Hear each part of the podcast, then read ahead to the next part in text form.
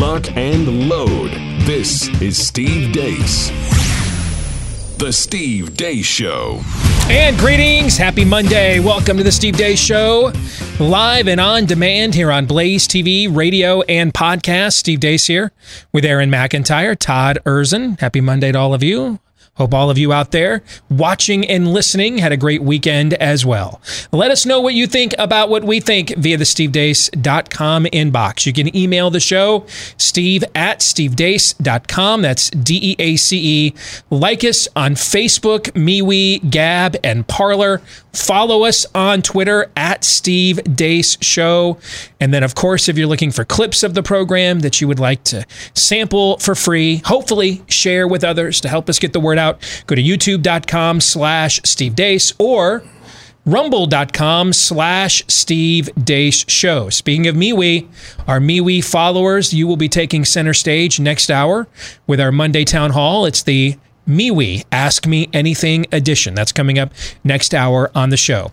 We enjoy and love all of our partners on our program here, and, and it's a diverse group. Some just have really cool products, um, and then there's others that have products that are very topical for the times in which we live, and that is certainly the case with our friends over at ExpressVPN. If you know what's going on right now, we have free speech and privacy laws that are under attack from big tech. Unfortunately, the last time Republicans had power, they did nothing about it, and so big tech is happy to use uh, the power that's been grant that's not been granted them, but to claim it and take it anyway and use it against us. That's why me and thousands of our patriotic listeners and viewers around the country uh, choose to secure our online data by using ExpressVPN. Uh, did you believe uh, that a VPN isn't for you because you can use the internet just fine without one? Well, sadly, that's no longer true. With the recent actions taken by big tech to control our digital lives, um, that's why you need something like ExpressVPN. It's an app for all of your devices, including your computer, that encrypts your network data and reroutes it through a secure service that means that uh, you can use the internet more anonymously without having your data tracked. Uh, I, for example, I had an email company send me a note over the weekend. Hey, don't you want an extra layer of security in case your email gets hacked? I thought, yeah, it was a pretty good idea, right?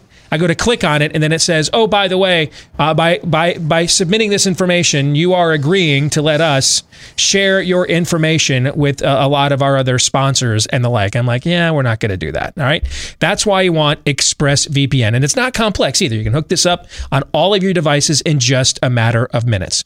Uh, this is why they're number one uh, and they stand for your values as well. So it's time for you now to take that stance. Take back your privacy at expressvpn.com slash Steve.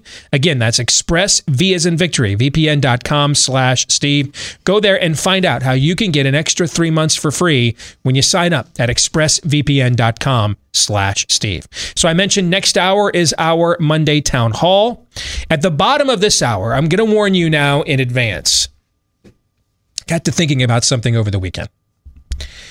And you know, one of the things that that that we earnestly try to do here on our show is to not get bogged down into whataboutism or tribalism, to try to see if there is a point to the other side's argument. And and often when we look at it, we find there's not. Because ultimately, when we looked at their argument, if we thought it had merit, that would be our argument, right? Correct. Yeah. So, but but over the weekend, just had a change of heart about a topic that I previously have dismissed on this show, including recently. And I think that we need to readdress it. I think if there's anything those of us that are trying to conserve, as Todd likes to say, the the good, the true, and the beautiful here east of Eden. If there's anything that we ought to be concerned about, given how timely the issue is right now, it's it's it's issues involving gender, right? Yes. And at the bottom of the hour, we are going to take a second look, a fresh look at toxic masculinity. And that maybe it is time we on the right come to grips with something in our midst that we have rejected for far too long. But before we get to all of that, here's Aaron's rundown of what happened while we were away. What happened while we were away brought to you by the royal interview that shook the world. Prince Harry and Meghan Markle sat down with Oprah Winfrey yesterday for a tell all interview. Many topics were covered, but the thing that went unnoticed by most was what the couple said about what really happened to Jeffrey Epstein. But I knew that if I did. Yeah, we've already given that topic more time than it deserves. Moving on, the Senate passed the latest COVID stimulus bill over the weekend. The $1.9 trillion behemoth now heads to the House for a vote this week. The CDC announced late last week shelters at the U.S. Mexico border for illegal immigrant children can be filled to 100% capacity despite apparent concerns about coronavirus spread. The news comes as the Biden administration is dealing, or not dealing with, a massive influx of new illegal immigrants on the nation's southern border. Texas Governor Greg Abbott announced over the weekend he's deploying the National Guard to the southern border in order to stem the tide of human and drug trafficking. More on Abbott later. In New York, Democrat Senate Majority Leader Andrea Stewart Cousins has called for the resignation of Governor Andrew Cuomo, saying in a statement, quote, We have allegations about sexual harassment, a toxic work environment, the loss of credibility surrounding the COVID 19 nursing home data, and questions about the construction of a major infrastructure project. She goes on to say, quote, For the good of the state, Governor Cuomo must resign. In other news, the group calling themselves pro life evangelicals for Biden released a statement over the weekend where they slammed the inclusion of funds for abortion in the recently passed stimulus bill, saying, quote, we feel used and betrayed. Elsewhere, CNN interviewed some other disappointed Biden voters. They're putting that stimulus check on the back burner. They're putting the minimum wage hike on the back burner. And they're dropping bombs in Syria right now. And those bombs are kind of expensive for a dude who owes me $2,000.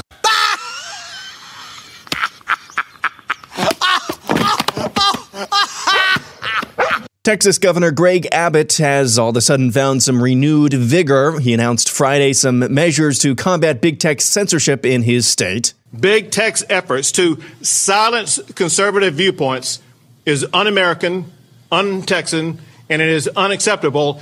And pretty soon it's going to be against the law in the state of Texas. Abbott's announcement indicates his support for Texas Senate Bill 12, which aims to block social media companies like Facebook and Twitter from censoring conservatives. One of the leading scientific magazines in the West, Nature, published one of the first studies on the impacts of lockdown measures to mitigate coronavirus spread. The study found, quote, 98% of the comparisons using 87 different regions of the world, we found no evidence that the number of deaths per million is reduced by staying staying home. In other words, lockdowns and stay at home orders don't work, but they do kill. A recent study from Fair Health compared the mental health status of 13 to 18 year olds from April 2019 versus April 2020. It found overdoses were up 119%, anxiety up 94%, and depression up 84%. The CDC released another crack study on the efficacy of face masks. The study broadly claims use of masks are attributed to a decrease in the rate of cases and deaths from coronavirus. Digging into the study, however, as researcher Justin Hart did, the study itself found counties with a mask mandate saw a 0.5% decrease in case quote unquote speed, while counties removing restaurant prohibitions saw a 0.9% increase in case speed. In other words, masks are attributed to less than a 1% change of speed anywhere. That's within the statistical margin for error. So, why is the CDC using this amorphous term case speed instead of just comparing mask mandates to case load in those particular areas? I'll let you be the judge of that. Meanwhile, in Boise, Idaho, this happened. For those of you listening, what we're watching is a large group of people, including children, gathering around a bonfire and burning a large quantity of masks. Twitter headline Meet Secretary Pete. He's on a mission to make the transportation department cool again. Learning Chinese today, today's phrase is That's the gayest thing I've ever heard. 这是我所见过的最快乐的事情。And finally, have deepfakes gone too far? You decide. What's interesting about Florida And I wanted to give you a chance to talk about this because Florida ranks 27th in the nation for per capita deaths from the virus. Some states that shut down, obviously, and, and had all those mandates, New York, uh, Michigan, Massachusetts, all have higher death rates. Do you think it's possible when you look back on this that it may be that DeSantis did some things right? Well, Aaron, I think it would be fair to say that Governor DeSantis did a few things right. Uh, he did a lot of things wrong, like when he didn't do everything I told him to do for the last year of slowing the spread. Uh, but I think he did a few things right. He uh, probably brushed his teeth in the morning, uh, probably uh, tied his shoes before he left the house. Are there are there some things when you look at Florida that you that you think that he did get right? Oh, absolutely. He had Democrats as mayors. So that was excellent. And they did every single thing I told them to do. So that was very, very good and important for slowing the spread. And uh, of course, uh, even though a guy like Ron DeSantis maybe does a very bad job, at least you still have good old Dr. Fauci. Wear the mask, sheep. And that's what happened while we were away. Aaron's montage brought to you by Home Title Lock. Do not get a crash course in home title theft. Pray that this never happens to you because it can ruin you financially. Here's how this crime happens. The legal titles to our homes are kept online where they can be hacked. Cyber thieves know this. They find your home's title online, forge your signature on what's called a quit claim deed, stating you've sold your home to them. And then they take out loans against your home until all of that equity is gone. And often you won't know about it till the collection calls or worse begin pouring in and you're not protected by your homeowner's insurance or your mortgage lender, but you can be protected by Home Title Lock. Uh, and in the unlikely event that someone gets through their protocols and you become a victim of home title theft while a member, uh, they pr- pledge to spend up to a quarter of a million dollars in legal fees to help restore your home's title rightfully to you. So go to hometitlelock.com and register your address to see if you're already a victim, and then use the code RADIO for 30 free days of protection. That's the code RADIO for 30 free days of protection at hometitlelock.com. Coming up later today in the overtime, some interesting poll results from you in the audience. We'll be talking about that in the overtime today. And if you are a Blaze TV subscriber, good for you. Thank you. We'll be recording the overtime right after today's live program, and then it will be uploaded uh, in real time for you later this afternoon to download and watch at your convenience at blazetv.com slash deace. If you're not yet a Blaze TV subscriber, however, blazetv.com slash deace is also where you can go to become one at a discounted rate. Again that's blazetv.com slash deace. Let's get to aaron's montage. I want to i want to go back to what you pointed out about the mask study. There's a phrase and and i don't know if you can do this at the last minute because and i should have told you this ahead of time but i didn't spot this until you showed the graphic in your montage. But there's a phrase in the cdc's messaging that is extremely important they use the term, and maybe this is new. I've not recalled them using this terminology in the past. And by the way, the, the ratio data that Justin Hart pointed out there in Aaron's montage, that's exactly what Norway found. Norway found that they were going to have to compel 200,000 people to stop one spread, 200,000 people to wear masks properly, to stop one spread. That's what Norway found. That's why they don't have, I don't think there's a single Scandinavian, Scandinavian country that actually has a mask mandate. And by the way, we didn't just like cover that a week ago. We covered that like three or four months ago And when that study came out. Remember last summer when uh, Senator Ted Cruz's office uh, queried former CDC Director Robert Redfield about several topics, and one of the topics was masks. If you'll recall, the the study that was in uh, Dr. Redfield's answer to Senator Cruz was from, ironically, Goldman Sachs, and what Goldman Sachs found was if we were lucky. If we were lucky, mask mandates might stop about 1% of the spread. That was right in the study that was cited by the CDC. months and months ago, yet Yes. it was just weeks ago when we were told the double mask. So Yes. that's fun. Well, there's a phrase in that CDC color coded handout on masks. This is a very key phrase well fitting. well fitting. That's a key phrase. And I've not, I- I don't know if they've just started using this or they have before and I missed it. But as I was watching your montage, Aaron, when I wa- looked at that graphic, which I had seen before, but as I read it again a little more closely, that phrase sticks out. Why? Because later on, what's let's mark the tape. What's today? March 8th. I know what you're going to say. You know what I'm going to say, right? Yes. Later on, when they give up the ghost on this, Yep. okay? And it won't be soon. The, the lockdown argument's over now. The lockdown argument's over. Connecticut ended the lockdown argument last week. By, they're going to lift all restrictions here in a week or in about a week and a half in Connecticut. Bluest of the blue states. Michigan just went to now they can you're, you're at 50% capacity on things. I mean, Gretchen Whitmer at this time last year wouldn't let you go buy, wouldn't let you go put seed in your yard. Oh, yeah. All right. The lockdown argument's over. It's just a matter of how soon the, all these states catch up to each other. The lockdown argument's over. And what that study in Nature magazine shows is what we've told you all along. It goes where it goes. It blooms where it blooms. And, and there's really nothing we can do about it. The number one place where it's spread is indoors. That's where we sent people home to that were healthy. One of the leading pre existing conditions this targets is diabetes, which often is found in obese people, weakens immune systems. So, what did we tell everybody to do? Don't go to the gym, stay home. I mean, there was it, it- there's a reason we've never done this in all of human history. We have not quarantined the healthy. This was doomed to fail from the beginning. It's why we told you. We might have been the first people in America with a platform of any magnitude to tell you. This was the dumbest decision, management decision in all of American history. So the lockdown argument's over. It's been won. Next to the Super, we just had the biggest sporting event in the country, the Super Bowl. There were fans there, huge rallies after, no super spreader event. Arguably the second biggest sporting event in the country will start next week. The NCAA tournament, you're going to see fans in the stands there.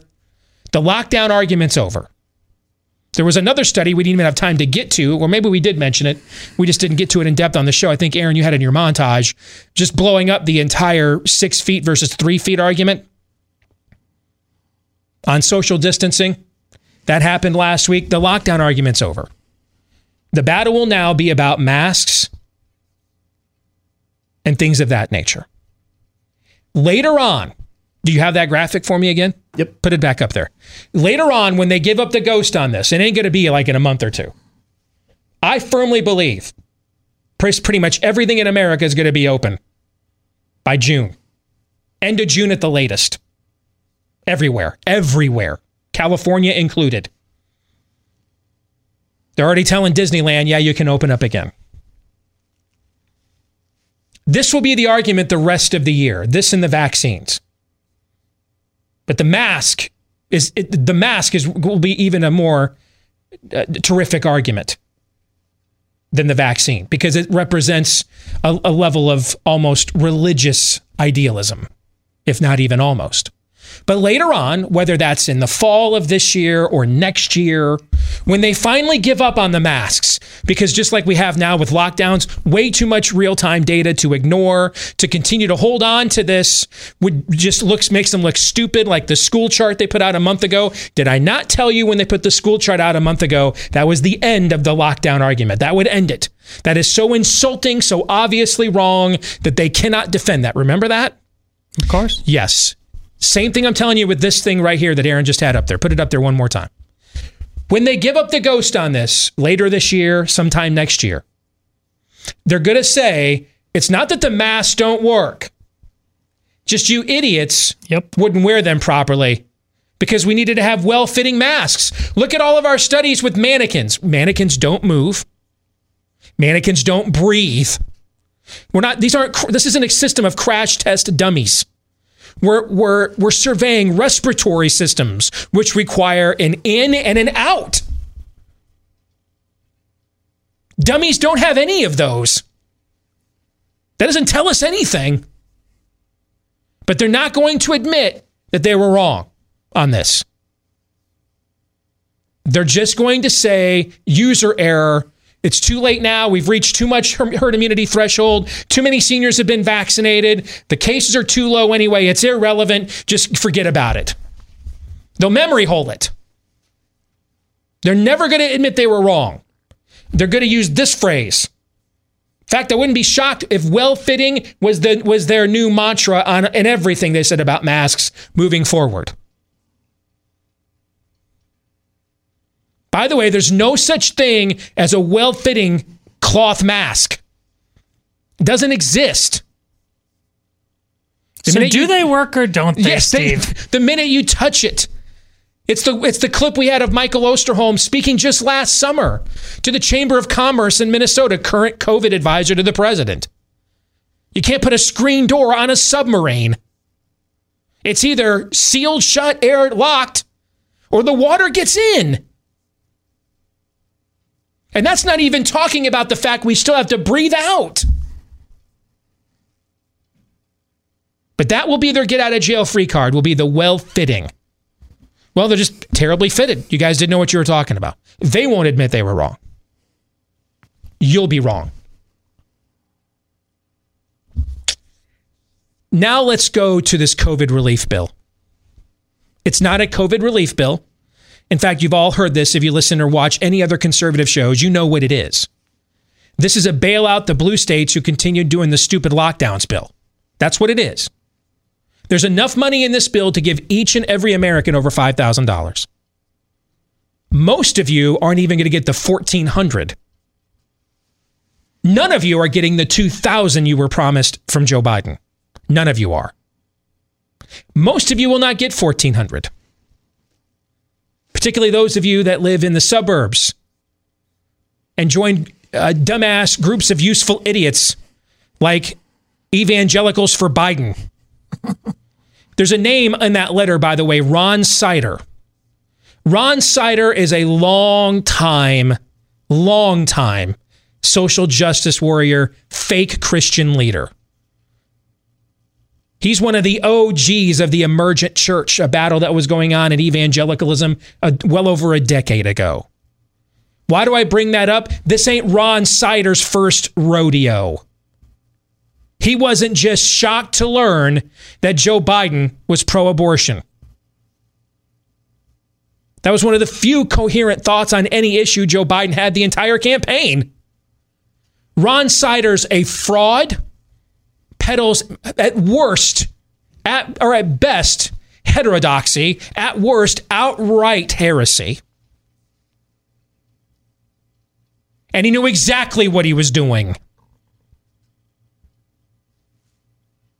She's trying to gaslight you now like the homosexuals in the media. Just I couldn't be more offended at his actions. Dude, you were willing to let him do those actions to you about this time last year.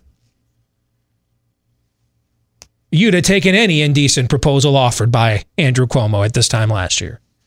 Hell, you were performing some without being asked on camera. Ron Sider's not shocked He's not surprised. He's a fraud.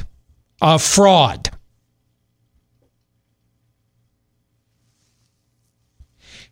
Groups like his from the beginning were frauds. If you lined up with them or know anybody that did, they're either frauds or frankly too dumb to live. I have no mercy. None.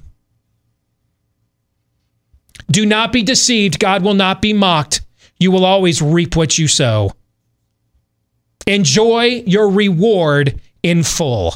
No, no, that you are responsible for at least a few of those dead babies. Take pride in your work, take pride in it. In fact, I can't think, given this kind of work, I can't think of a better reward than pride. Now, back to this COVID relief bill. I'm going to do it because I, ha- I, can't, I can't stop myself. I'm a compulsive fixer. I have to fix it. I can't stand them. They hate me. But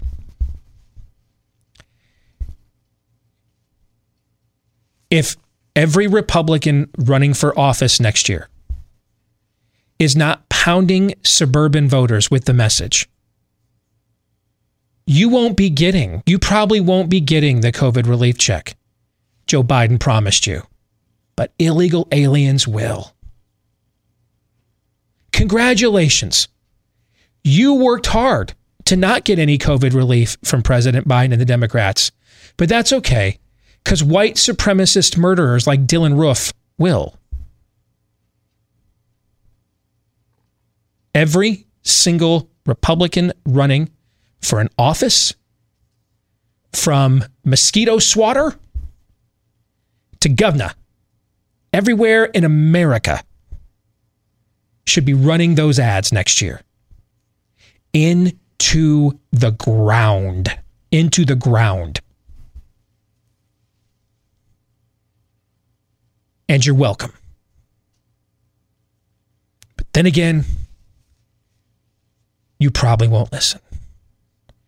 You'll run on waste, fraud, and abuse, reform the system, and we're going to reform it root and branch right after I take that root and branch out of my anus. Yes, that's what you're going to run on probably instead. Okay? But, and that might be good enough. I mean, right now, gas is approaching four bucks a gallon. All right. Kids are being told, even in Mississippi, well, you know, in the fine print of the, we're going to end the mask mandate, still put a useless face diaper on your kids in the schools. You guys might just win 35 House seats next year by just showing up, frankly. I ain't going to lie about that. But if you truly want a mandate to govern, nah, I'm not an, I'm not an idiot. I'm not even going to try that. They don't want anything like that. Kevin McCarthy thinks he's cool because he read Green Eggs and Ham over the weekend. All right. Gentlemen, you have any thoughts? Um, no, I, I actually think uh, the Republicans, namely Mitch McConnell, have taken the principled stand uh, during this fight. After all, a few days ago, Mitch McConnell uh, said that he's concerned that sending Americans checks will dissuade them from getting back to work. He didn't elaborate on which jobs those would be, but yes, that's the principled yes. stand. Yes. Yeah. Lots of restaurants hiring right now with 50 to 25% capacity all yeah. over the country. Yeah, just adding service and uh, jobs uh, all over the fruited plain. Todd, what are your thoughts?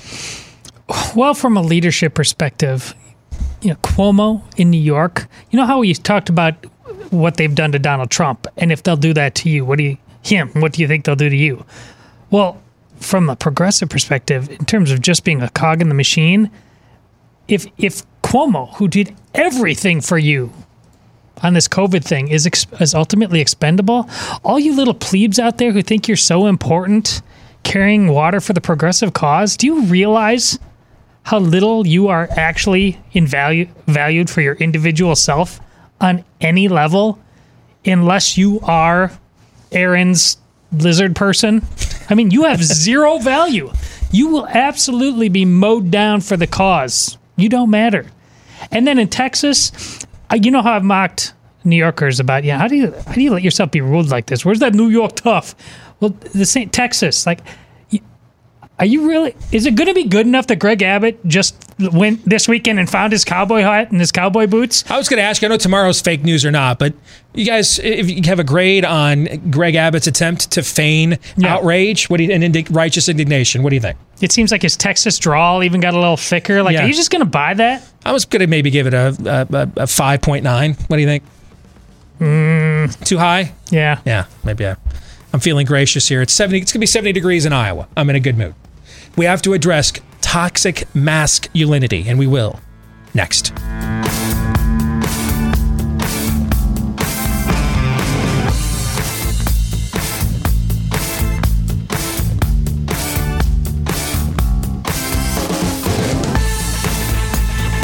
So, what's your credit score you know, most of us think anything above 700 is good, anything below that is bad, but it's not necessarily that simple. And it is National Credit Awareness Month after all. And Scoremaster, which is the new science in credit scores, is inviting all of you, regardless of your credit score, to experience how quickly and easily you can add the plus points you need to your credit.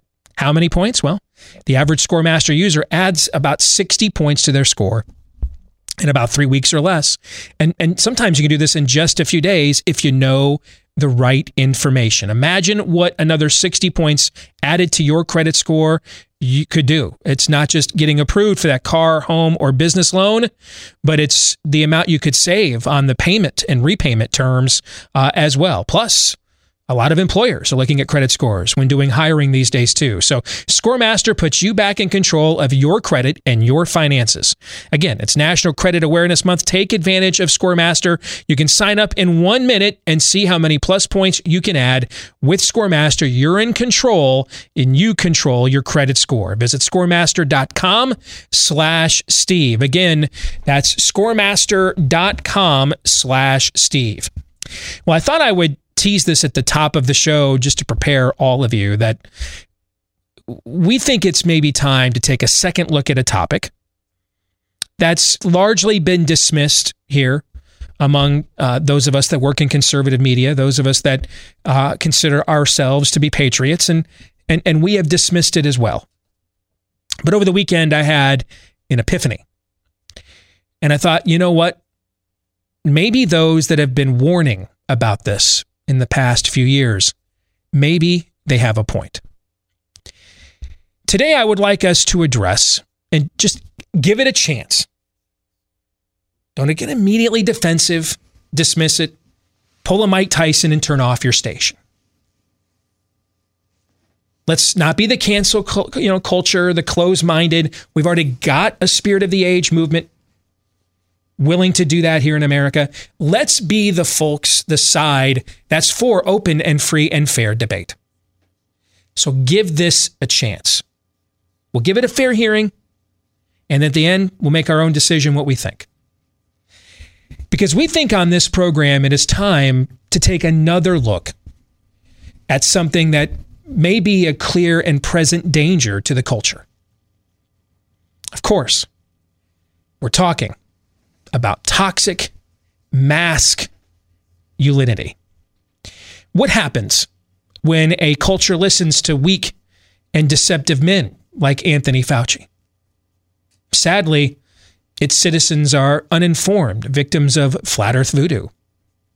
That's why it's time, way past time, for conservatives and patriots to finally admit America indeed does have a toxic mask masculinity problem. So let's address it because the only antidote to toxic mask masculinity is the truth. Remember, as we approach the one year anniversary of 15 days to flatten the curve, uh, the original rationale given for the lockdowns was to save the hospital system from being overrun. And yet, check out this chart. Currently in America, less than 3% of all emergency room visits are for COVID like symptoms. And only once this entire pandemic have we even been above 8%. And I'm guessing that is a heck of a lot lower than most Americans probably believe if asked the question, given the nature of the panic porn media coverage. So, from the very beginning, the rationale for lockdowns that we would overrun the system with COVID patients. Have there been individual hospitals? Sure, but never at any point as we approach the one year anniversary of 15 days to flatten the curve, um, never at any point has the American hospital system been overrun because of COVID 19. It's just simply not true. Another example of toxic masculinity. Never forget this. David, we're standing by for Governor Cuomo's press conference, his daily briefing. How would you contrast Cuomo and President Trump's handling of the crisis?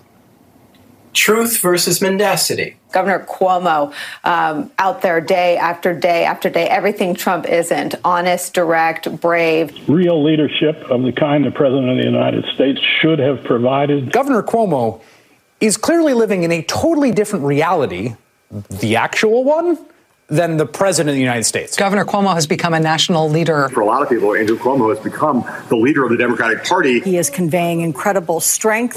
You spoke to National Guard troops today in a stirring speech that if I wasn't listening carefully, I thought you were sending soldiers off to war. This has been a remarkable show of leadership by Governor Cuomo in recent days. He's providing hope but not false hope. Governor Cuomo, no. I think, is, is, is one of the heroes on, on the front lines. With all of this adulation that you're getting for doing your job, are you thinking about running for president? Andrew Cuomo, who has a daily television show now uh, and has become, in some ways, the shadow uh, president. Maybe Trump is just a little bit mad that Governor Cuomo has become a kind of acting president. Dealing with hardship actually makes you stronger. That's what Governor Cuomo said earlier today. That's what I'm going to go teach my kids right now at home. We can do it. We know that when you do it properly, you bring down those cases. We've done it. We've done it in New York. New York got hit worse than any place in the world. And they did it correctly by doing the things that you're talking about. Uh, maybe we enlist you. I'll do it with you. We'll do an ad telling New Yorkers it's safe to take the vaccine to uh, to you know put us together. We're like the uh, modern day uh, De Niro and Pacino. You can be which whenever whichever you want. You can be the De Niro or Pacino. Fauci and Cuomo. I'll give you a phone. Who, who do you want to be, De Niro or Pacino? Which one do you want I to be? Them both. I love them both. I don't want to insult one or the other. If I say one, I don't want to hurt the feelings of the other. Yeah. So Who's the politician? Indeed, as you are reminded of all those orgasmic outpourings from Cuomosexuals, never forget this. Andrew Cuomo sent thousands of American grandparents to their deaths, thousands of them. Don't ever forget that. No matter what else will come out or will be said, and I believe we are now up to five sexual abuse or harassment allegations against Andrew Cuomo. And as heinous as that all of it is, never ever forget, however, the thousands of dead he is responsible for. This is what this is what toxic masculinity does to a people. Unfortunately, not even the picture of vigor and robustness that is the president of the United States, Joe Biden, is immune to toxic masculinity. Look what happens when he listens to the likes of Fauci just a couple of months ago, the president saying, quote, things are going to continue to get worse before they get better. He said that back on January the 21st. Since January the 21st, since he said that, assuming he's listening to Dr. Fauci, cases have gone down in America 71.3%. That's that's a lot. And that would be the exact opposite of it's going to continue to get worse before it gets better. And then there's the masquerade. Check this out. A worldwide survey by the University of Maryland has tracked mask wearing over time. Here's the results that they found for the UK, where Boris Johnson, the prime minister there, has been unfortunately infested with a devilish case of toxic masculinity. And you compare the UK with Sweden over the fall and summer.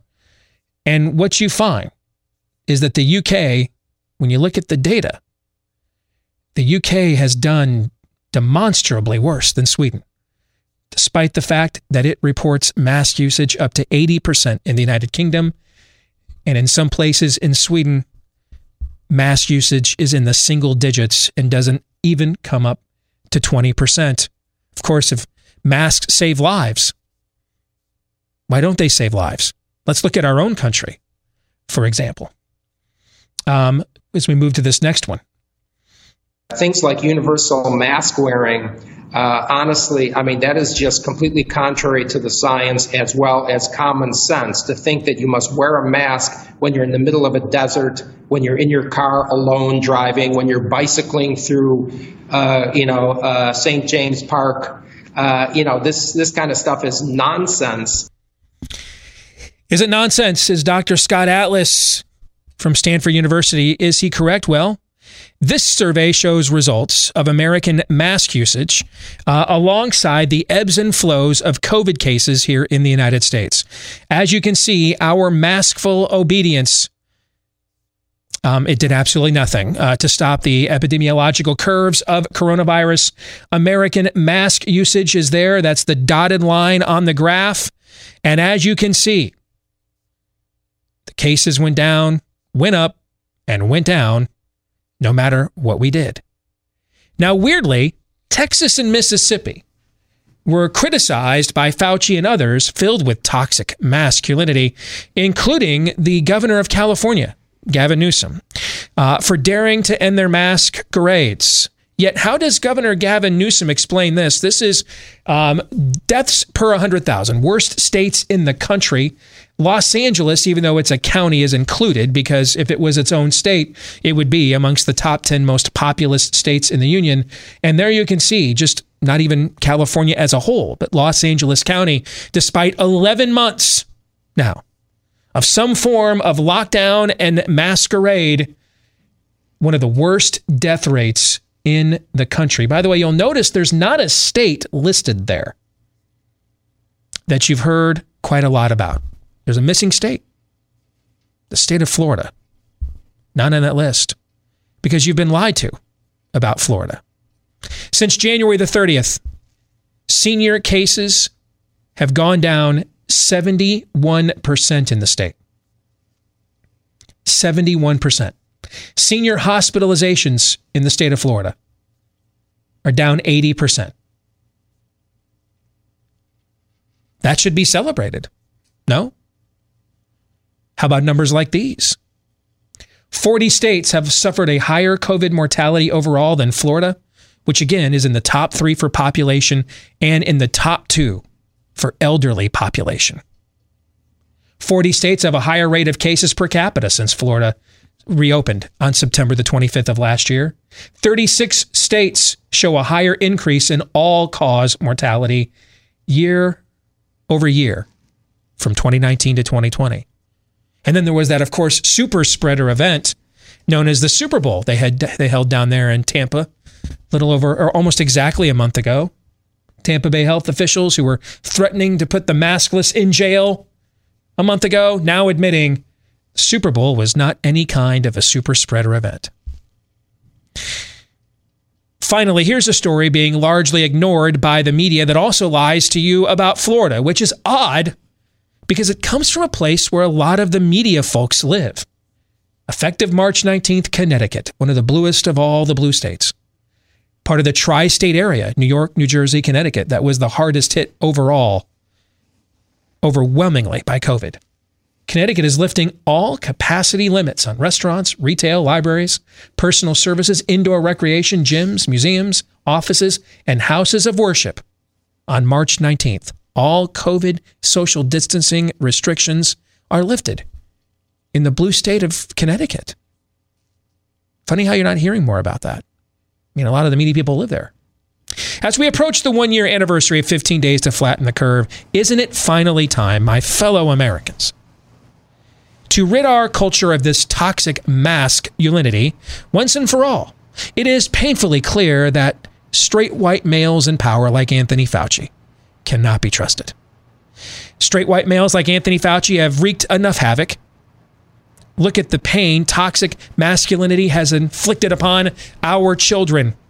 In the last year, overdoses, 119% increase. Anxiety, a 94% increase. Depression, an 84% increase. Once and for all, conservatives and patriots can no longer ignore toxic masculinity. There are too many straight white males in positions of power.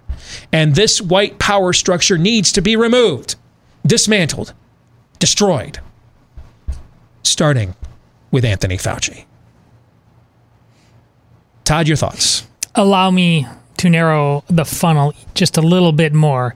Straight white Christian males, because Vichy French told me this weekend in his column that white evangelicals are the ones in Jesus' name who need to be wearing masks more than anybody else. The cult of not doing so is apparently particularly uh, your problem and Aaron's problem. So can you guys get on that? Apparently, us Catholics. However, Fauci's Um, Catholic. yeah, That's a you problem. Yeah, we're more docile. We, we essentially we're all terrible. Yes, exactly. We're all just terrible, right? Yes. That's the message here is we're all just irredeemable deplorables, right? Masks are the new what would Jesus do ring. Yes, yes. Um, Jesus would wear a mask. Actually, he would um, heal the people who were sick. Tell them the truth. Tell him, isn't that what he did? Didn't he? Did he? Didn't he heal the people? Did he tell the lepers wear a mask? Did he heal lepers? I'm, I'm pretty sure that he healed people, right? And is that guy really wearing a penguin mask? Like he's telling us he's a Batman villain? Is that really what I'm watching? the symbolism here. Let's face it. Anybody, and I mean anybody, who watched that interview last night with Oprah no. and the fake white, woke, defrocked uh, a British royal couple believes in double masks. The, uh, the correlation of those who watched that last night and those who believe in Yes. double mask, what would you say the percentage is? I'm going to give you an over under of 80. High. You taking the over or the under? I'm the robot in Rogue One. Hi. Ti- Tiger King was more dignified than that thing. Yes, I completely agree. Once and for all. See, I told you. Just bear with me. Give it a chance. It's okay sometimes to look at the other side of the argument. Sometimes they have a point. There are apparently too many straight white males in positions of power, wreaking havoc with toxic masculinity and the most powerful straight white male of them all, Anthony Fauci, would be Exhibit A. Back with Hour 2 next.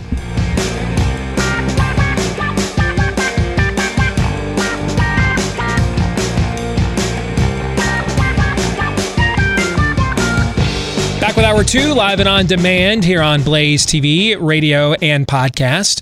Steve Deace here with Todd and Aaron McIntire, and all of you. Let us know what you think about what we think. Email the show, steve at stevedeace.com. That's D E A C E. Like us on Facebook, MeWe, which will be taking center stage here in a moment. Gab, also Parler, which is the one place you'll be able to know for sure you're going to get all of our COVID panic porn pushback. We try to get it out there to as many places as we can, but Parler is the one place we can guarantee you you're always going to be able to find it. So follow at Steve Deace on Parler. And of course, at Steve Deace Show on Twitter. And then if you're looking for clips of the show that you would like to watch for free and then hopefully share with others to help us get the word out, go to youtube.com slash Steve Deace or rumble.com slash Steve Deace Show. And the last name is D-E-A-C-E. For those of you that enjoy the podcast, we appreciate you. Please, though, show your appreciation for us. If you wouldn't mind leaving us a five-star review, smashing the subscribe button, whichever podcast platform you prefer. The more of you that continue to do that, the more it helps the podcast to grow. And we want to thank the thousands upon thousands of you that have done those two things for the program already. And I mentioned MeWe will take center stage. It's time for the Monday Town Hall.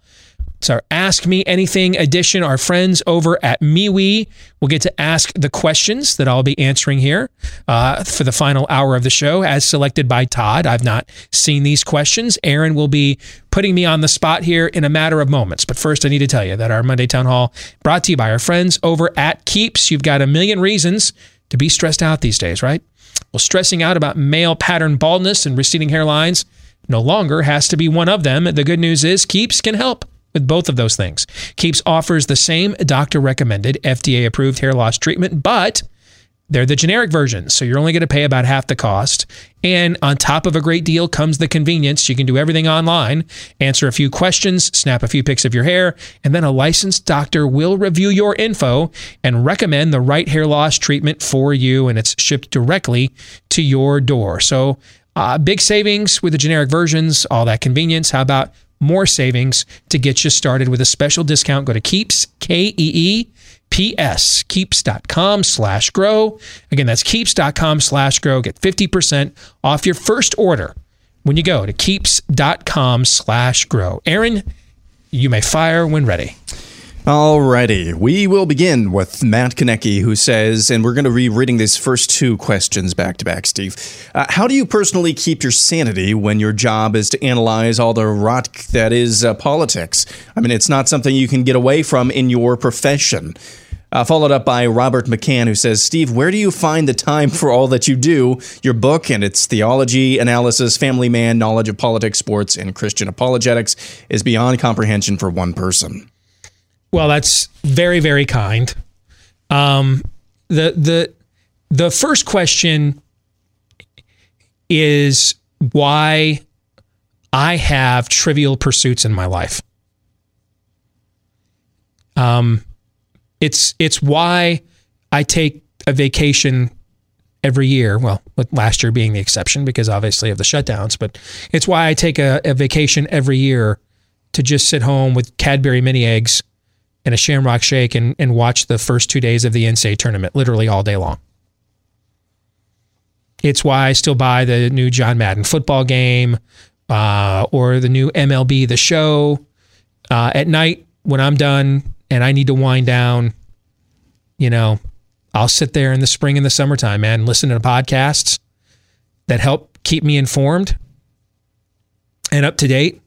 But I'll just wind down by playing the entire Detroit Tigers 162 game schedule on MLB The Show. I I um I would encourage those of you men especially who take your responsibilities and stuff in life seriously to put margin in for trivial things. Um it that's what helps keep me sane. The other thing that helps keep me sane is, and this was especially true when the kids were little, they're not anymore. But when the kids were little, I mean, we we put a moat around what daddy did and our home life.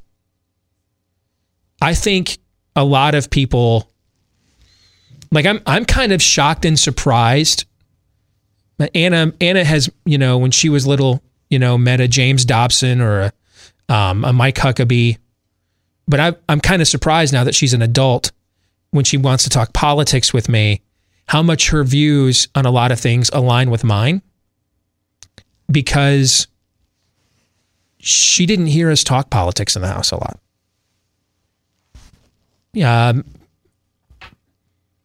the few months that the final few months I was on the Cruz campaign, where I was working a lot now from home because the campaign had left Iowa and so they could overhear conversations and stuff like that. That's the most our children have heard us talk politics in the home like ever. We didn't we didn't want them one we figured I needed to have some margin so this would not consume me. Two, we didn't want it to consume them. Three, we wanted them to to to establish their own identities. Because when you have a, a father like me who has a very public calling and is strong-willed on top of that, you can get a lot of conformity. I really want to please the my daddy. I want to please the old man. And then they reach the age where they kind of realize, dude, man, I've, I've, I've been listening to this guy's farts and burps and hypocrisies for the last 13, 14, 15, 20 years. He ain't all that. Why am I, why am I living my life for him? Right? That's natural. And that's where you get into rebellions and all kinds of things. And we just thought we needed them to become their own people. So it's not a major part of our home life. Um, my wife and I will talk about it more now that the kids are a little bit older and, and are kind of interested in some of these things. But it's still not even a major topic at home. Uh, and so that helps me to not go insane. I have some sanctuaries of places where I do trivial pursuits and then my home is a sanctuary for the most part, too. On the other matter, I, I can't really answer your question, dude. I, I just. I, I was made like this, man. It's like asking Shaquille O'Neal, why do you dunk like that? I don't know. I'm 7'4, 7'3, 300 pounds with 4% body fat. I, I'm just bigger and stronger than everybody else. So I, that's why. I mean, I just, we all have a level of giftedness from our creator. my ability to accumulate mass quantities of information and then repackage them in ways that makes it accessible to other people that that just kind of happens to be mine you know? I, I you know you and i've had some conversations the last few weeks because you have been i mean todd's going to get a co-author credit on the forthcoming fauci book with me.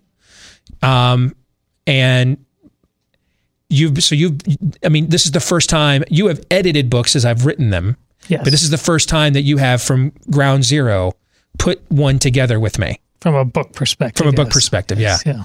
and i mean you've asked me some of these questions the last few weeks and i'm just like i, I don't Oh, know well, you know i just that's just how i just i can just do it i, I was just made like this it's I don't not know asked. what to say It's not asked the questions because I knew the answers. I I specifically pulled Steve aside and said, just, I mean, I'm honored. I'm thankful, just like I am with this job. Uh, and one thing Steve never has to worry for me that I had to worry about from other people who's worked in the past, not on this show, but people have backstabbed him, backstabbed him just because they get like so frustrated and and why can't I be like that? You know, no, settle down, Skippy. It, the simple you don't try this at home because I've seen it up close and personal. I just told took Steve aside. Just remember, I'm not you, and no one is. With the, the amount of RAM and processing power, it's just it's just, I tell my kids all the time, and my kids are pretty talented, academically, athletically, all that stuff. But never, ever, ever be intimidated by another person's excellence. Uh, it- yeah ever. It's- It's, something to be honored and respected. like i mean you talk about your own daughters I, it, the idea that someone could run that well it just doesn't compute with me and with me I, I mean I, I look at guys that can that have that can do washboard abs and stuff like that i mean you know I, I i'm like how do they do that you know um Not intimidate. I should. I, I used intimidate.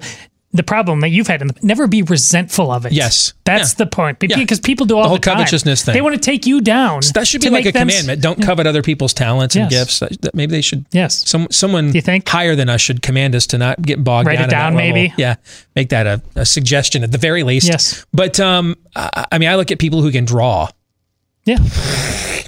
I mean, I guys, I can do stick figures, you know, and so, um, I mean, I had to pay a buddy of mine last summer to replace my garage door opener. You know, we just we just all have our areas of giftedness, and this one's mine. And luckily or providentially, I just happen to be at a place that is one of the few where I could monetize one of my limited amount of gifts.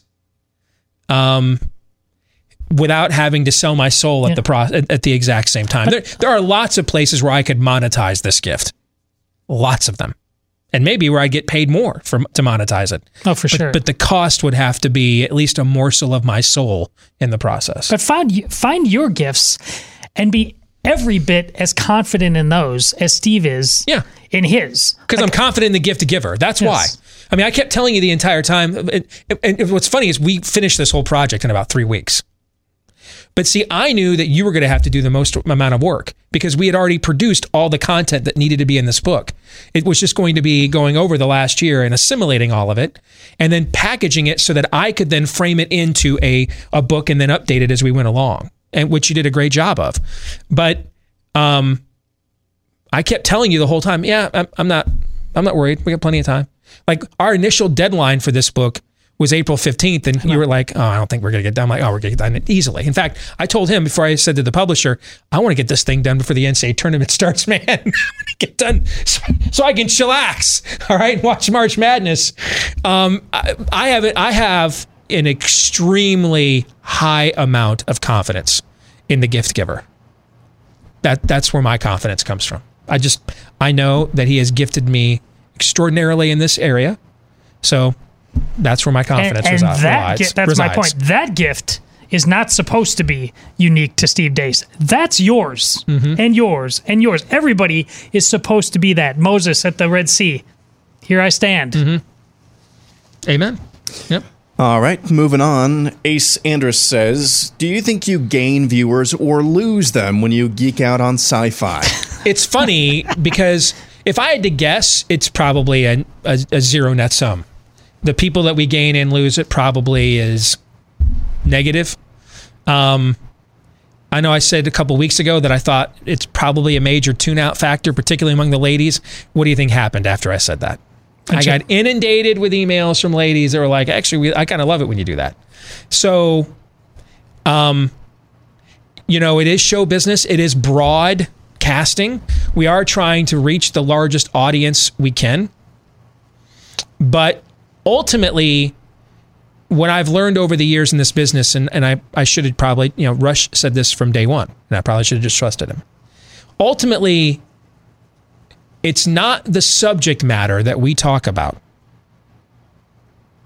And, and, and let me say this with a disclaimer this is the truth of this job, but it, it's a dangerous truth. And you, and, and you have to you have to accept it as the great prophets 38 special once saying you have to hold on loosely okay? If you fully embrace this frankly you become a douchebag all right? But it is true that it is not the content that drives audience in this but the content provider who does. Talent is what wins not content. Uh, or information i should say. Talent is what wins not the information we provide if I if I provided all the same information but it wasn't entertaining or compelling, people wouldn't tune in. And so I learned ultimately that there's a balance between what am I passionate about and then what are you passionate about. That's why we have a segment called Pop Culture Tuesday and we don't just geek out about sci-fi stuff every day because I'm trying to balance those interests.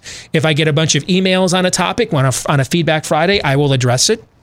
But um, that's why we have to be careful. Those that are on this side of the camera microphone, we have to be very careful. We can't be too self aware about the fact that really we're the reason you tune in, not the information we give. If we we need to be aware of it, so we're confident in in you know who we are and why we're doing this. But if you're too aware of it, it's it gets really douchey really fast. And that's where you've run into some people in our business in the past who aren't the greatest people to deal with. They they uh, think their own feces doesn't stink. And that's actually what you said out loud is, is actually why you have the two of us here yep. on camera and the gals before Jen and us. Rebecca before you. Because you actually yep. decided over time that you're better day, on a day by day, grind it out when you have the dialogue than yes. just being on. Yeah, it, it, it, there's a there's a there, that's another fine line which you addressed a few minutes ago that ties into this question. I need to have people around me that are not afraid to say, "Jane, you ignorant slut." Okay? But they privately or publicly. But but it has to be from the motivation of they want the show and the mission of the show to be the best, not that they want my seat instead. That's exactly right. okay? right. And there again, that's another fine line Beca- there. Because Aaron and I can provide the same information, and when you go out of town, this, this is undeniably true. Why we work so well together. Why we can hold down the fort. We we this show would not be nearly as good if it was the Todd Erzen show or if it was the Aaron McIntire show. It it it just wouldn't. We're not as good at that independently, and that it's important that you acknowledge that. And be, because we do, again, the truth. Just say it out loud, and it'll win. Just let it go. And here's the other truth, though the when when I the work that you guys do that that previous question frees me frees my giftedness up to acquire and accumulate even more information. The fact that I, I learned how to produce my own radio show. So I mean, if if when we were just a terrestrial show, if somebody got sick or whatever, I, I, could run the whole thing while doing the program. This is way beyond me now with a television show, and I don't know the first thing about it but I have the utmost confidence in Aaron that I don't need to worry about it. I can do what I what I need to do. I know that if my workload is overloaded on the content gathering or the writing front, I know I can outsource that to him. And that he knows me, and Todd, you know me, because there's people listening on a podcast that don't see me pointing at you, that Todd knows me well enough that he can almost do it in my voice or pretty close to it.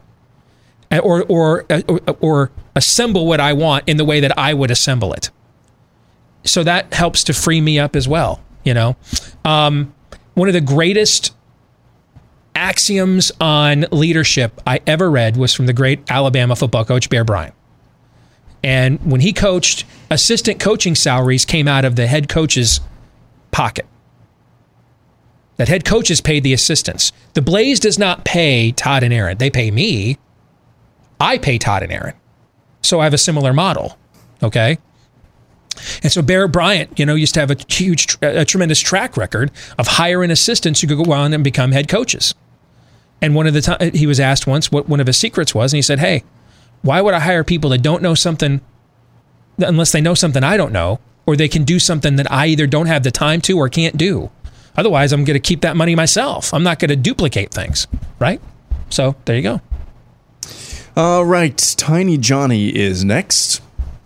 Who asks, Do you think the world of online dating has been a stumbling block or more of a help to men and women looking to get married? Would you recommend your kids try it when they are ready for marriage? This is a very eclectic group of questions that you have chosen this week, Todd. It's your audience, All right. man. I just sorted through it. Um, so I, I, I laughed at online dating. I mean, the audience for this show has grown tremendously in the last year. So I don't know how many of you know this, but my wife and I met on. It wasn't. I mean, they didn't have dating. This was the AOL chat room, and then in the late 1990s version of a Tinder. I don't remember what the chat room was called. I don't know, pagans and heat. I don't. I don't know what it was. Okay, but um, probably not far off. no, it was not that far off. All right, and and it's kind of funny because my wife just revealed to me in the last year. All these years, I did not know this. She just revealed this to me. All all these years, I thought that she was the classic female trope of, well, you know, I'm looking for a husband, and so maybe this is my path to grabbing to grabbing a guy. Okay. And I just found out, like in the last year, no, she just thought this was also going to be a random hookup. And um, uh, 25 years later, with three teenagers in a house in the suburbs, here we are. Okay. So I would not recommend that our kids follow in our footsteps. And now that they're all teenagers, they all know the story of how mom and dad met. Um, but I've also met people that have gone through uh, eHarmony's the most famous one, but there's others. There's another one called Cupid or something, right? Yeah. Okay, or it's a, is it OK Cupid? Is that what I'm thinking of? OkCupid, I believe, yeah. That these are not meant to be hookup sites, right? There's hookup sites Correct. like your Tinders and Grinders, and um, I had a friend of mine that was belonging to this site called the uh, was it the Bee Bumblebee. A friend of mine, Bumble. Bumble, okay, Bumble. Bumble. All right, I, I can't keep all these names straight. I'm getting old now. And this friend, I had a friend of mine that belonged to this site, and I, he told me about it. And he joined him. He was single, and I'm like, I, I've never heard of it. What is it? He goes, well, frankly, it's. I, I thought it was a place to find a mate, and then it turned out it's really just Tinder for professionals that just don't want to admit uh, that that's what it is. so it's like a high class uh, meat market, basically. But um, I mean, I think that if here's what I think. If I go to, if I meet, what's the reason I want to meet somebody? I think that's more important than the method of how I go about meeting them. What's the reason I want to meet somebody? The the reason why I would suggest our children not follow in mom and dad's footsteps is because of all the people that met in the Pagans and Heat AOL chat room in 1995 and 1996. How many of them do you think ever got married and are B still married? What do you think the numbers are? I'm guessing it's very, very low. Yep. All right. And we would not have made it this far um, without the grace of God. And frankly, there have been times, even with the grace of God, we were not sure we were going to make it this far. It is hard. It is hard to live with another human being. It is hard to be exposed to the sinfulness of another human being. It's difficult. It's not easy. So I, I would be more concerned about the, the, the motivation for why I'm trying to meet somebody than the methodology of how I'm going about doing it. Yeah, I get the impression when I, I I've never used one, but these setup sites they keep talking about soulmates. Mm-hmm. And I don't think that means what you think it means Yeah. because they, they think there's the perfect algorithm. Love is the thing that actually is the it's paradoxical. And there are supposed to be the thing you do not be unequally yoked, and but there's other things where where God says no, you you two belong together, and I know that might look crazy to others, but my plan is for both of you, and only you two can quite understand it. People will look at it and say, I don't quite get it. But there you are. I think the whole algorithm aspect of how this works in matching people up for a lot of people, I think that leads them down a path where they think they just think it's destiny. A path of certainty. Yes. Yes. Yeah, maybe the soulmate aspect comes about, and, and this is something I've pondered the longer I've been married now. Maybe it comes, maybe that is a metamorphosis and not a match. Meaning that there are initial things that make you a good match. And I'm going to tell you right now, maybe your parents won't tell you this sexual chemistry is vitally important in any relationship. These, these aren't the frontier days where pastor had to visit you because the latest home was uh, was 10 miles away by foot. All right? The amount of options that are available to requ- to to get fulfillment in that area are at your fingertips in 5 seconds. The amount of temptation you're dealing with is overwhelming. If you don't have sexual connectivity in your relationship, that is, and I've even said this to my own kids, trust me, they've heard this from me. Good luck. Good luck with that. But, but, while that is vitally important in a relationship, that in and of itself will not sustain one. It's hard to sustain one without it, but that in and of itself won't sustain it at the exact same time. And as as I get older, I begin thinking that maybe the idea of soulmates and things of that nature are a metamorphosis, meaning that, um, you know, Amy just said this to me this morning. We found out uh, some old uh, church friends of ours from the previous church we were at. We found out out of the blue they just got divorced after starting their own church, and she said, I, I think maybe one of the reasons why we we ended up making it when we weren't sure we were going to is we just realized it would be way too hard to completely start over. But that's that's kind of what I mean by a metamorphosis. That the the time and investment that you have together, the the amount of life that you've shared together, the prospect of just ejecting on that. If you stop and look at it analytically, and unfortunately it's hard to do that when emotions get involved. But if you set try to set as much as much emotion aside as you can and look at it analytically, that's why the, second to third the, the the second marriage divorce rate's higher than the first. Starting all over again, especially as you get older, um, that's hard. I, I would think that's even harder than doing it the first time when you're in your twenties. And that maybe that soulmate stuff is a, is a destination that you arrive at because of the amount because of the life that you guys have built together, which you have uh, conquered, served, suffered, struggled in together over that time. Amen. Uh, let's do one more before break. Uh, Justin Rosenberg, I believe the right of a business to conduct itself how it chooses. In theory, it has the right to require customers to wear a mask. But at what point does this become unreasonable? If a supermarket required customers to cut off an arm in order to shop there, there would be mass outrage. Where does a business's domain over its customers end? You answered your own question.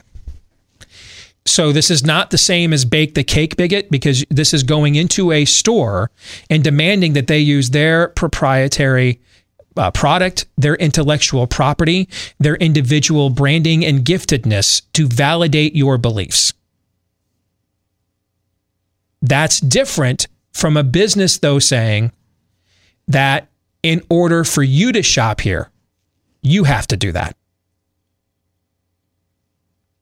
Like putting up a sign that said, um, anybody who doesn't believe that the King James Bible is the only Bible, the one Paul read, can't shop here.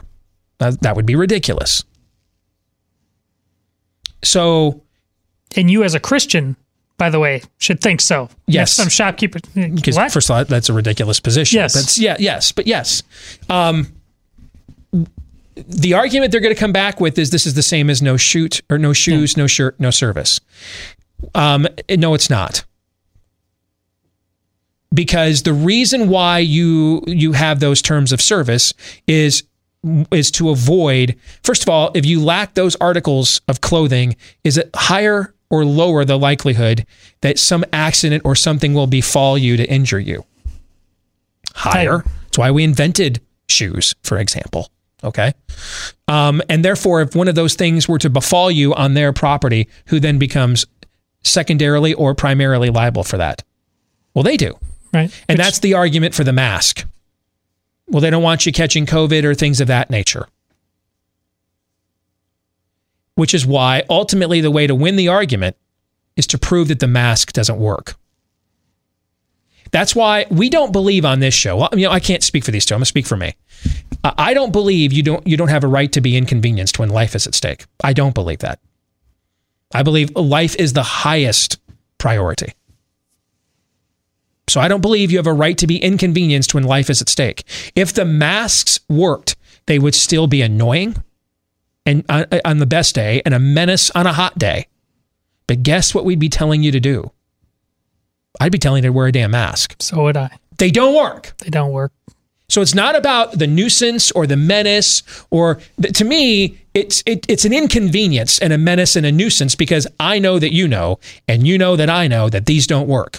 And so it's a symbol of something. It's a symbol of servitude. It's a symbol of stupidity. It's a symbol of submission. Three things we reject and pound mercilessly daily on this program. That's why we're so vehemently against it. It's not about the inconvenience, it's that they don't work. And so it's about the principle. More in a moment.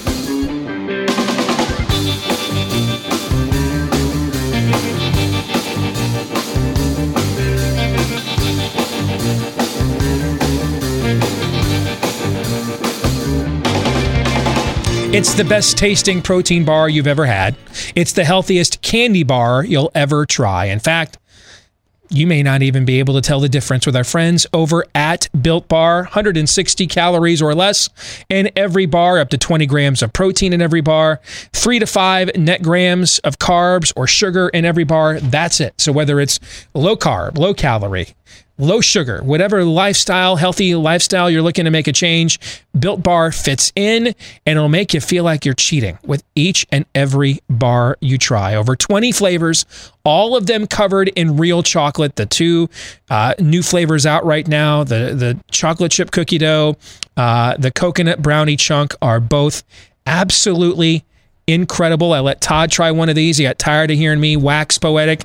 You finally gave it a shot. It lives up to the hype, doesn't it? It's outstanding. Absolutely. So if you want to give it a shot, or you want to come back again, you've tried it before, you want to come back again, whether it's your first or next dose of Built Bar, take 20% off when you use my last name, Deace, D E A C E, when you go to builtbar.com, B U I L T B A R. B U I L T B A R, builtbar.com, promo code DEACE. I promise you will not regret it. Let's get back to our Monday Town Hall, our MeWe Ask Me Anything edition. We'll go to Robert C. next, who asks, Who would you pick to be the next Wolverine? You know, I have thought about this quite a bit. And my son and I have gone back and forth on this.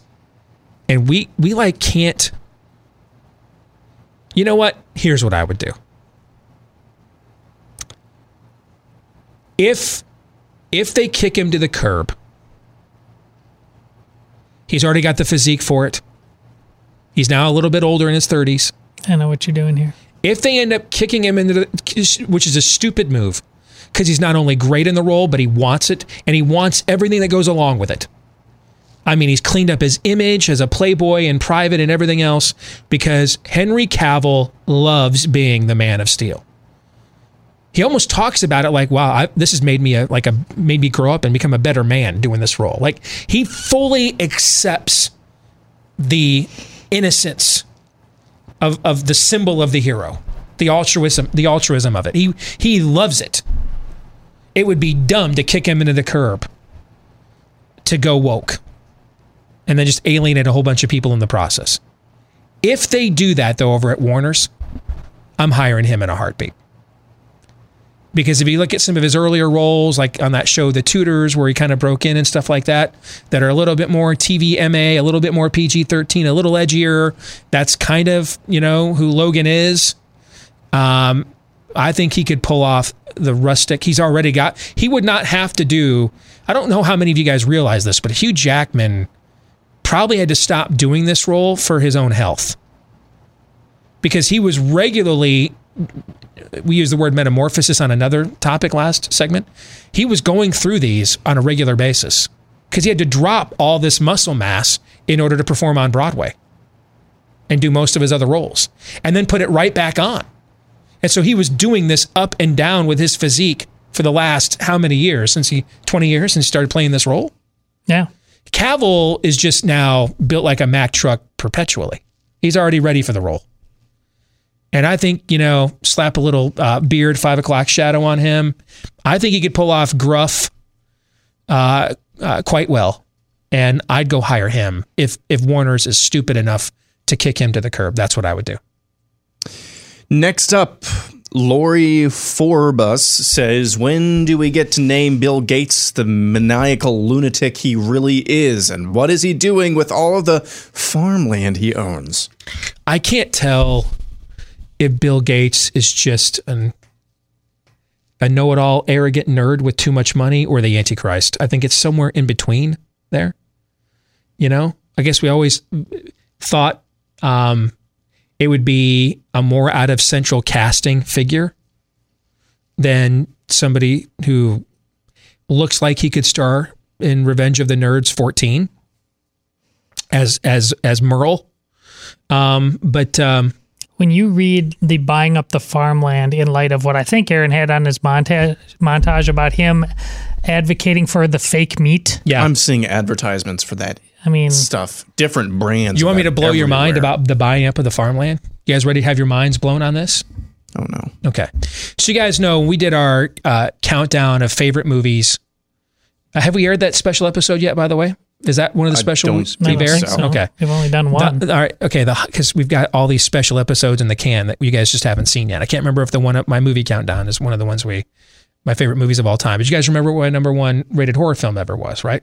Mm-mm. The original Omen was my number one all time favorite horror film. All right. And so a lot of people know the original Omen, very famous horror film from the 70s, right? Won an Academy Award uh, for the score where they basically came up with their own Ave Maria for Satan. Okay.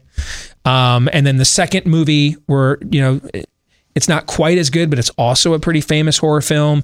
And Damien's now stepping into puberty to accept the fact that he is going to be the Antichrist. What a lot of people don't know is that there was a third Omen film made. This was actually like Sam Neill's very first starring role as a young actor right out of the UK. Is that he played the grown up, Damien now is a grown up. Now the movie's not good. It flopped at the box office because they it, where they were so loyal to um, that particular translation of Revelations source material, and so they they brought in a lot of that religious audience to these films. They totally deviated from it. They created like this order of Catholic monks who could like stop um, uh, uh, the the um, uh, the Antichrist as an adult once he's totally ascended. And then at the end, like he gets taken down by Christ, but it's just like a bright light, and that's a really lame scene. Um, but the reason I bring this up is because in the third Omen film, how what does what does Damien do? He hints at it in the in it's hinted at in the second Omen movie that they want to do something about, which was a big issue in the 70s and well into the 80s, which was um, third world starvation, like in Africa, right? And it's hinted at as like a little subplot in Damien the Omen 2. And then the head of Thorn Industry says, no, we're not going to do that. We've got other things and rejects it. Well, in the Omen 3, now that he's in charge of the company, what they do is this goes from a, a company of technological advancement. Are you guys ready for this? This goes from a company of technological advancement, you know, like a Microsoft, and it evolves into buying up almost all the farmland in Africa and Asia under the auspices that they are going to do genetically modified foods, like an impossible burger, in order to feed all these people that are starving in these third world countries.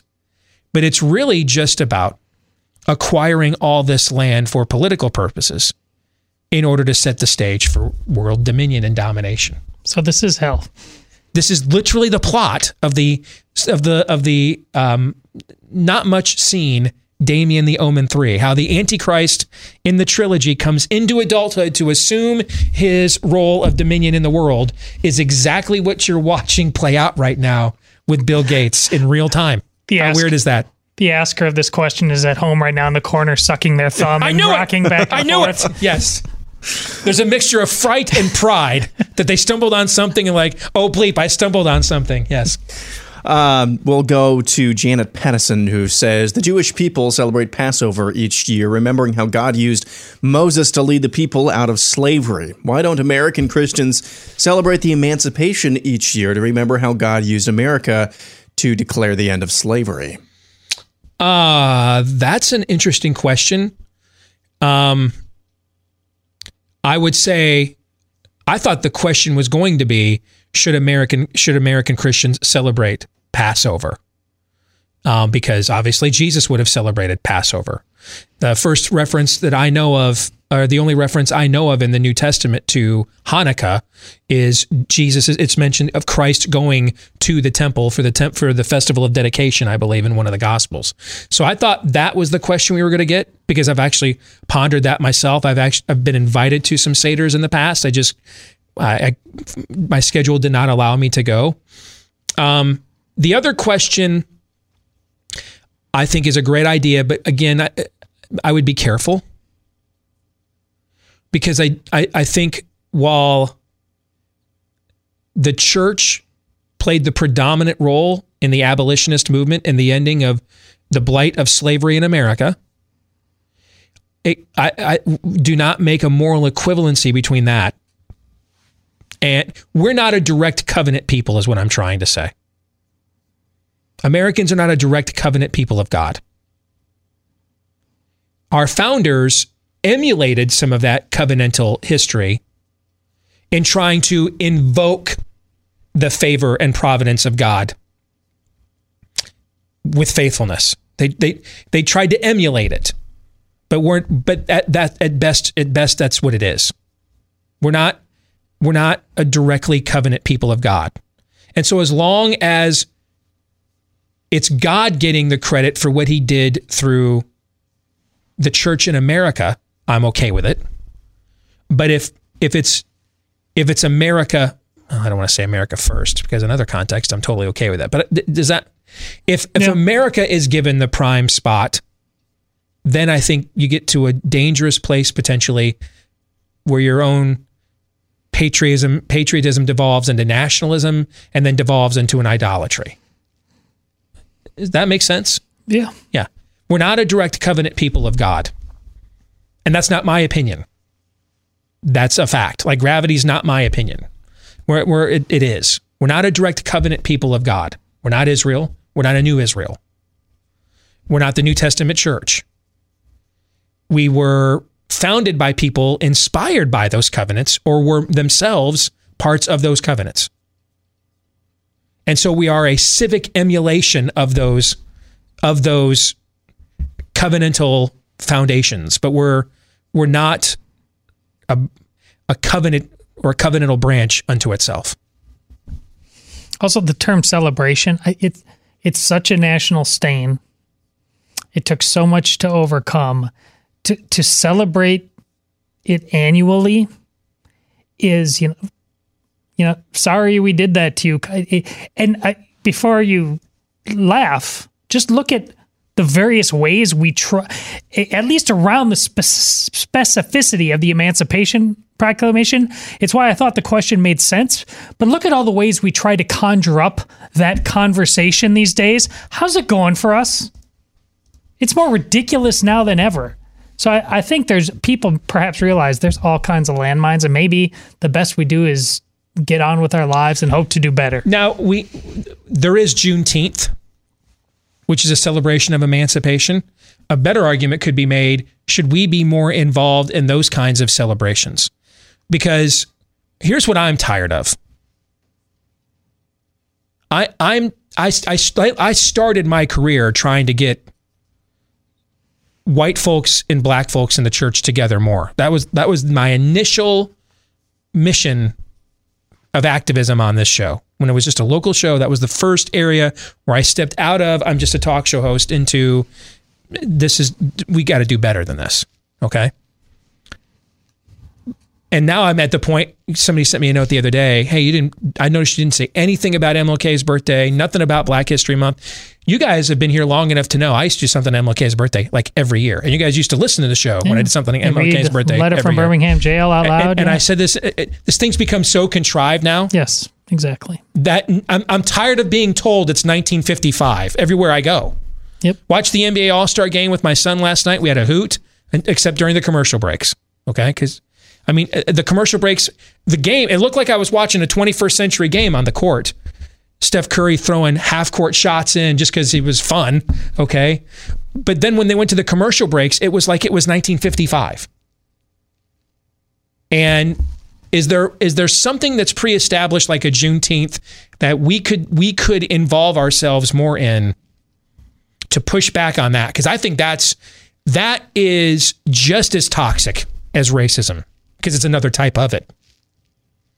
That that will that absolutely the idea that nothing's changed, nothing's any better, it's the worst it's ever been for race relations, that kind of stuff, that will wreck us every bit as much as Jim Crow and the Civil War almost did, just from the other side of the street. So I think that's a interesting question. Hey, if you want to stop giving your money to businesses that hate you, uh, I've got some great news to share about our friends at Patriot Mobile. They just expanded their coverage dramatically, so it's going to make it easier for even more Americans to dump big name carriers who charge you too much anyway, while they're donating your money to the causes that uh, hate your way of life. That's why you want to partner with Patriot Mobile. They never send a penny to the spirit of the age, and they never silence you. Uh, you can switch with confidence because they use the same network as the large providers, but they charge much less. And switching is easy. Keep your own phone, bring your own phone if you want. Um, or keep your phone number, buy a new phone, whichever you prefer. Build your own bundle, with multi-line discounts. You can save even more. Uh, also, veterans, first responders, you go to the front of the line with savings. You get your own discount as a way of saying thank you for your service to the country. Just go to patriotmobile.com slash Steve to learn more or to find out about this month's uh, free premier activation, where they set up the phone line for you and then give you a special gift. That's this month's promotion. They set the phone up for you with a special gift when you go to patriotmobile.com slash Steve. That's patriotmobile.com slash Steve, or give them a call at 972 Patriot. Again, that's 972 Patriot. Gentlemen, any thoughts before we head out of here for the day? Uh, well, as always, uh, lots of good questions, way more. Uh, and, and in every single medium, we try out way more than we are capable of uh, getting to. We never get through them all. So just keep bringing them. It's fun. Agreed. It's always uh, always fun to uh, put Steve on the spot. I would say um, um, eschatological questions. We've had we've had not very many of those. So maybe next week uh, you can just. I'm looking directly at Steve right now as I'm saying this, and he's burning burning a hole into my soul. You know as what I though? Maybe it's time. I'm just kidding. No, I, you know, I'm, I, you know, maybe we should do Color coded rapture chart. explicitly a Q and A on end times questions. Oh God. oh. Have mercy, Todd says. Have we not all suffered enough? I thought you said 2021's getting better. Liar. Uh, we're going to stick around and record the overtime for Blaze TV subscribers. For the rest of you, we'll see you tomorrow, John 317.